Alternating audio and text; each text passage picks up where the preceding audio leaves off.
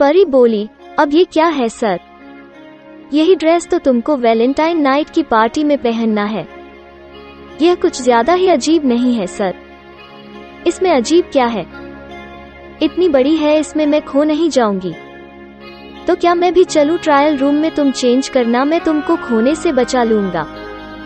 परी शर्माते हुए बोली, सर, आप कितने गंदे हो। ओके, सॉरी बाबा, इसे पार्टी गाउन कहते हैं। जाओ पहन कर आओ, देखता हूँ कैसी लग रही हो। परी हिमांशु से ड्रेस लेकर चली गई, जबकि हिमांशु की हँसी अब भी नहीं रुक रही थी। परी का साथ हिमांशु को रास आ रहा था। हिमांशु परी के बारे में ही सोच रहा था। तभी वो सामने से पार्टी गाउन पहन के आ रही थी। ब्लैक कलर में उसका दूधिया रंग चांदनी की तरह चमक उठा था। हिमांशु तो हक्का बक्का सिर्फ़ उसकी खूबसूरती को ही देखे जा रहा था। जब हिमांशु काफ़ी देर तक कुछ भी नहीं बोला तो परी ने डरते हुए पूछा अच्छा नहीं लग रहा है ना? तुम सही बोल रही थी। मुझे पता था मैंने आपको पहले ही बोला था, मैं चेंज करके आती हूँ। अरे नहीं, मैं तो ये बोलना चाह रहा था कि तुमने सही कहा था, तुम खो जाओगी इस ड्रेस को पहनने के बाद। तुम सच में परी लग रही हो। परी ने हिमांशु की बातों को सुनकर राहत की सांस ली और सामने रखे शीशे में खुद को निहारने लगी। जबकि हिमांशु की नज़रें परी पर से हट ही नहीं रही थी। शॉपिंग पूरी होने के बाद हिमांशु परी को फ़ूड कोर्ट ले गया। दोनों बहुत खुश थे। एक तरफ़ हिमांशु देविका के अहम को कुचलने वाला था तो दूसरी तरफ़ परी ने कभी इस जन्म में मॉल जाने इतनी महँगी शॉपिंग और फ़ूड कोर्ट के लाजवाब खाने के बारे में सोचा भी नहीं था। सब कुछ अनएक्सपेक्टेड था उसके लिए। खैर मॉल से परी को लेकर हिमांशु ब्यूटी सैलून पहुँचा।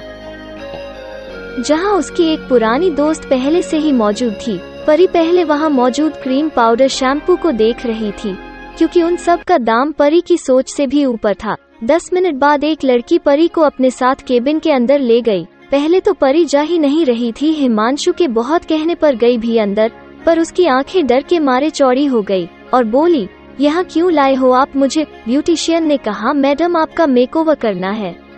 मुझे नहीं करवाना, मुझे जाने दो। कुछ नहीं होगा। आपको बिल्कुल मत डरिए। उसके बाद ब्यूटिशियन परी की वैक्सिंग करने लगी। दो घंटे तक तो परी रोती रही। परी को उम्मीद थी कि अब वो लड़की बाहर ले जाएगी। परी को, लेकिन परी को अपने ऊपर गुस्सा आ रहा था, क्योंकि डिफरेंट टाइप के ब्यूटी ट्रीटमेंट हो रहे थे जो खत्म होने का नाम ही नहीं ले रहे थे। लास्ट में उस लड़की ने परी को चेयर पर बैठाया और उसके आधे से ज़्यादा बाल काट दिए। अब तो परी के गुस्से की इंतहा नहीं थी। वो इतनी ज़ोर से ब्यूटिशियन पर चिल्लाने लगी कि हिमांशु को ही अंदर आना पड़ा। क्या हुआ परी? इसने मेरे सारे बाल काट दिए, मुझे टकली कर दिया, मैं अब वापस कैसे जाऊँगी? हिमांशु बोला, अरे, उस पर मत चिल्लाओ। मैंने ही तुमको सचमुच की परी बनाने के लिए बोला था। टकली परी। हिमांशु बोला, नहीं, टकली नहीं किया है उसने। थोड़े से ही बाल तो काटे हैं प्लीज़ मेरे लिए शांत रहो।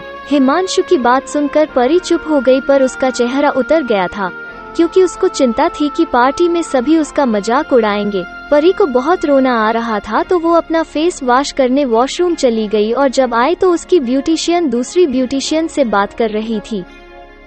यह हिमांशु सर को भी क्या सूझा? अपनी इस जाहिल काम वाली का मेकओवर करवाने लेकर आ गए। पूरे पच्चीस हज़ार का ब्यूटी पैकेज लिया है। उन्होंने इसके लिए, मुझे तो इसे छूने में भी घिन रही है। हाउ डर्टी इज़ शी यार? लगता है कभी ब्यूटी पार्लर भी नहीं गई होगी। परी हक्की बक्की रह गई उसकी बात को सुनकर। एक तो हिमांशु का इतना ज़्यादा खर्चा करना, दूसरा ब्यूटिशियन का परी के बारे में इतना गंदा बोलना। परी को सिर्फ़ इतना समझ आया कि शायद हिमांशु ने ही परी को अपनी काम वाली बोलकर इंट्रोड्यूस करवाया होगा। और बिल्कुल खामोश हो गई। सारे ब्यूटी ट्रीटमेंट के बाद परी सचमुच की परी लग रही थी। सभी हैरान थे परी की सुंदरता को देखकर, लेकिन परी अब सिर्फ़ एक मशीन सी अपनी ड्यूटी समझकर ही हिमांशु के इंस्ट्रक्शन को फॉलो कर रही थी। After beauty treatment three hours personality development भी किया गया परी का, जो कि कल होना था। सब किया परी ने, पर मुस्कुराए एक बार भी नहीं। हिमांशु के फ्लैट पर पहुंचकर परी ने अपने पुराने कपड़े जो सुबह ही धोकर और सिल कर गई थी वही पहन लिए। हिमांशु को बहुत ताज्जुब हुआ उसे ऐसा देखकर, लेकिन वो कुछ बोला नहीं और परी को पकड़कर टेरेस पर ले गया। अब क्या करेगी परी? हिमांशु के एहसानों तले दबकर सब करेगी या उसे पूरी बात बताएगी? जानने के लिए सुनते रहिए। एक अजीब सी लव स्टोरी।